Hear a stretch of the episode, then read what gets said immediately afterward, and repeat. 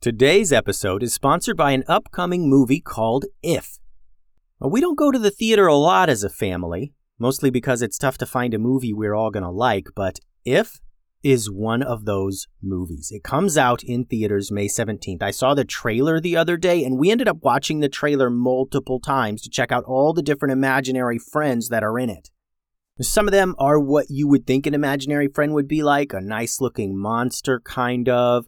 But other ones are so random, like this one that's a knight and one's a dragon and one is just a banana. And it gets wilder too, but I'm not going to spoil it all for you. The movie is about this girl who can see imaginary friends, and she goes on this magical adventure to reconnect forgotten imaginary friends with their kids.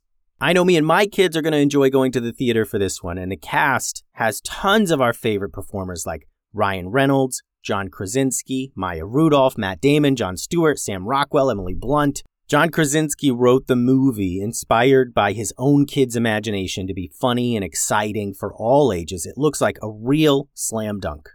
The movie If releases in theaters May 17th, and we are totally going, so check it out.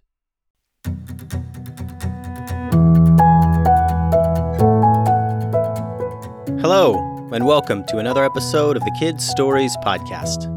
I'm Phil Bechtel.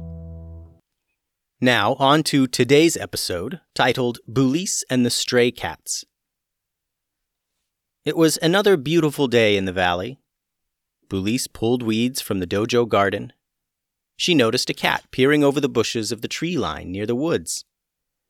She called over to the cat. Here, kitty, kitty. Here, kitty, kitty, kitty. The cat pranced over to Boolice and enjoyed her head scratches. Soon the cat was purring and rubbing its head against Boolice's legs. Boolice walked back to her ninja home and put some leftover chicken on a plate. She set the plate outside her back door and returned to her gardening. Boolice, why is there a plate on your back door stoop? asked Ninja Tim. Oh, I was just feeding a stray cat, answered Boolice. You know, if you feed 'em, they'll just keep coming back, said Tim. I know, replied Boolice. I kind of like him.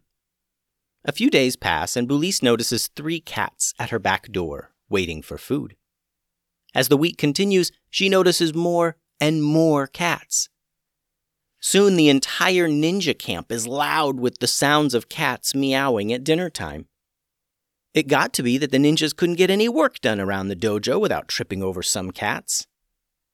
Finally, Master Momo met Boolice outside her home one evening during feeding time. Boolice, said Momo, you gotta get rid of these cats. They're gonna eat all our food. Where are they even coming from?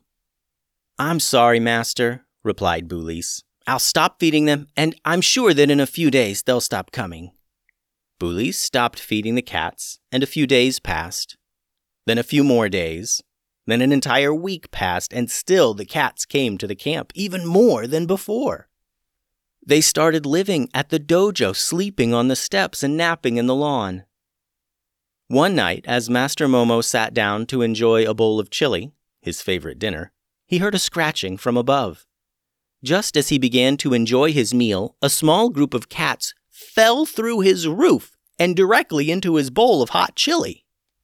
The cats, who were just as surprised as Master Momo, jumped up and began tearing through Momo's home, leaving a trail of chili everywhere. Momo jumped up, opened his front door, and called for the ninjas. Ninjas, this has gotten out of hand, said Momo. I'm going to stay in town for a few days. Give me a call when you get all these cats out of the dojo, got it? And with that, Momo stomped out of the dojo and headed into town. What am I going to do? Wondered Boolice aloud. I don't know how to get all these cats to leave. There's got to be a hundred of them. How about dogs? said Ray. Cats are scared of dogs. We just get a bunch of dogs and then they'll run off the cats. That's ridiculous, said Tatiana. Where would we find so many dogs anyway? And then we'd just have a dojo full of dogs. I know someone who may be able to help, suggested Ben Ben. Boolice and I will head to the rock fields to visit Old Witch Tubes. She has a bit of an animal farm and could offer us some assistance. Boolice and Benben scooted north to the rock fields and found Tubes at home, tending her garden. Tubes was happy to see them, and soon they were sitting outside enjoying some lemonade on the picnic table. Ben Ben explained their situation, and Tubes thought for a moment. I could probably take on those cats, but I'd need some help, said Tubes. If you ninjas will help me build a new shelter for them and deliver food every once in a while, then you can certainly bring them here. Thank you so much, Tubes, said Boolice excitedly. We'll get to building right away. Boolice, Ben Ben, and the other ninjas returned to Old Witch Tubes' place the next day with tools and enough wood to build a cat shelter. By the end of the day, the shelter was complete. Well, the cat shelter is done, said Boolice as they were cleaning up their tools. I say we call it Meow Manor, joked Ray. Now we have to figure out how to get the cats all the way out here to the rock fields, mentioned Ben Ben. They're not just going to follow us. I've got a plan, said Tatiana. Let's get back to the dojo. The team cleaned up their mess and returned to the dojo. It was night time, so many of the cats were sleeping in the moonlight. The ninjas met in Tatiana's room to hear the plan. Okay, ninjas, hear me out, began Tatiana. I say we set up a giant pillow mountain near Old Witch Tubes' animal farm. Then we use the old catapult that's behind the garden shed. All we have to do is get the trajectory correct and then launch the cats all the way to Tubes' place. The ninjas were silent for a moment. Then Boolice spoke up. Are you crazy, Tatiana? What if the wind picks up and the cats get launched offline? We don't want to hurt them. I already thought of that, replied Tatiana. See, we only need one person to launch the cats.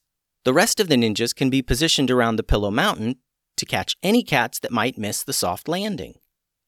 It seems crazy, guys, but it'll work. Once the cats land on the fluffy Pillow Mountain, Tubes can lead them to some food and the new Meow Manor. The ninjas spent a few minutes thinking it over, but finally decided to give it a shot. Ninja Tim rolled out the old catapult, dusted it off, and made sure it was in working order. The rest of the ninjas took all their pillows to Tubes' animal farm and made a big pillow mountain. Then Tim ran some tests to try and get the catapult aimed just right.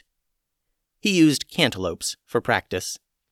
The ninjas waited by the pillow mountain, and whenever Tim launched a melon, they would note where it landed and then tell him how to adjust the trajectory. Little more to the left, said Boolice, and Tim launched it a little more to the left. Now just a bit farther, directed Boolice and Tim launched it a little bit farther. Perfect, said Boolice. Start launching the cats. It did not take long for the residents of the rock fields to take notice of all the cats flying through the air.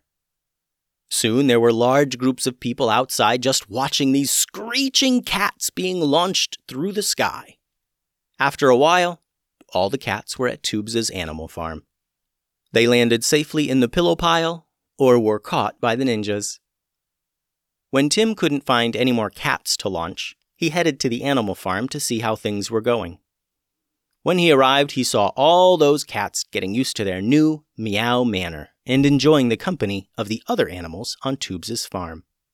The ninjas thanked Tubes and cleaned up all their pillows.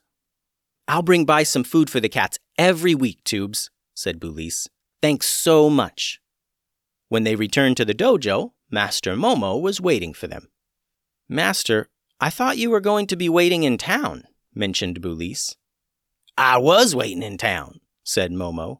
I was enjoying a delicious coffee earlier today when I noticed some cats flying through the air. After I watched about a hundred of them screeching through the sky, I figured you'd all solve the problem. We did, said Boolice. Sorry about all this, Momo. No problem, Boo, said Momo. Just remember, the next time you want a pet, Maybe a goldfish is a better choice. The end. Thanks for listening to today's story.